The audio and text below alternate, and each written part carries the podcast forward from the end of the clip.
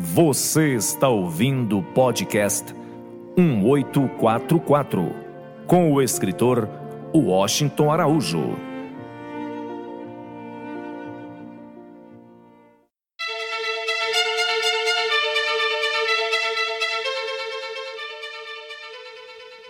Bem-vindo, você está assistindo a mais um episódio do podcast 1844.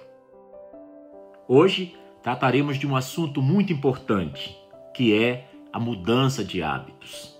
Sempre se fala na necessidade de adquirirmos virtudes, adquirirmos novos hábitos e tentarmos assim aperfeiçoar nossa vida no dia a dia, mudando o mundo para melhor. Poucos, no entanto, gastam algum tempo de reflexão e de esforço pensando em como mudar hábitos que estão há muito tempo conosco e que nós sabemos que não são bons. Sempre que planejamos uma mudança de hábito, é muito fácil subestimar o nível de desejo ou tentação que experimentamos no cotidiano. Ora, quando você quer mudar um hábito, significa que você tem que lutar contra algo que já está muito consolidado em sua existência, em sua maneira de proceder e isso faz com que uma mudança de um hábito te leve a sair da zona de conforto, ou seja, aquela em que você está mais tranquilo, onde você se sente mais confortável.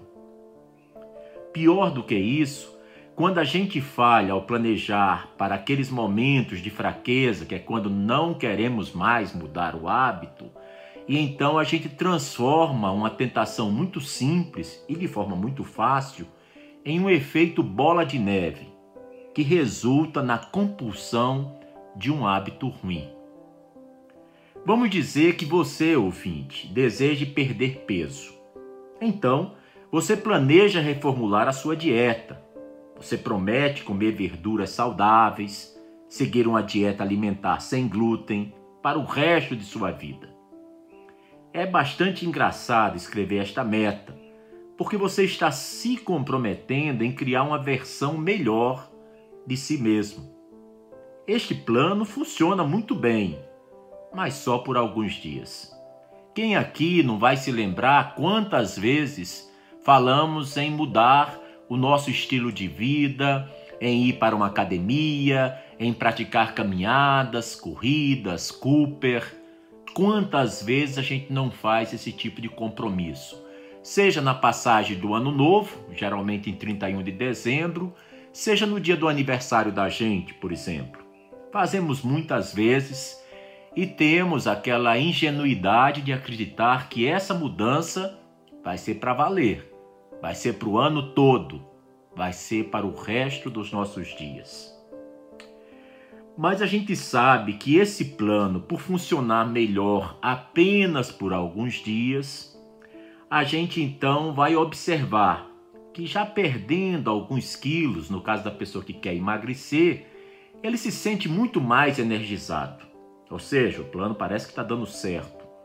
Mas então, um dia, o seu chefe no trabalho grita com você por causa de um erro no seu relatório. E de repente, sua força de vontade começa a desmoronar. Você não se sente bem consigo mesmo e tudo o que quer agora é encontrar algum conforto na comida, ora essa. Como algumas deliciosas fatias de pizza, um Romeu e Julieta, um sundae, um milkshake, um brigadeiro.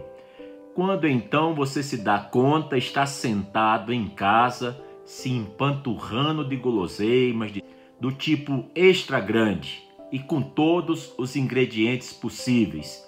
Não basta apenas ser pizza, tem que ser pizza turbinada. E o que dizer de sua nova dieta? Ela é rapidamente esquecida, porque você está cansado, estressado e simplesmente quer se sentir melhor. Essa é uma forma extrema do que chamam empatia de intervalo que é quando você traçou o seu novo hábito, você não se planejou para aqueles momentos em que o esgotamento do ego aparece e você enfrenta então um nível enorme de tentação. A verdade é que nossas melhores intenções muitas vezes falham sob a luz impiedosa do quanto a gente deseja se envolver no próprio hábito que está buscando eliminar. Em termos de psicologia, seu superego não é páreo para sua identidade. As pessoas tendem a fazer promessas, como as que eu já falei, da véspera do ano novo, e acreditam que elas podem cumprir mesmo sendo confrontadas com as tentações. Pior ainda, elas se esquecem quão atraentes são certos impulsos. Ao planejar uma mudança de hábito, espere enfrentar a tentação, especialmente quando a sua força de vontade se encontra no nível mais fraco. Somente quando você entender as suas próprias limitações, aí então você terá um plano eficiente para superá-las. Todas as conversas sobre o desenvolvimento de hábitos deveriam começar com uma discussão sobre força de vontade. Esta é uma frase que usamos sempre que tentamos quebrar rotinas negativas.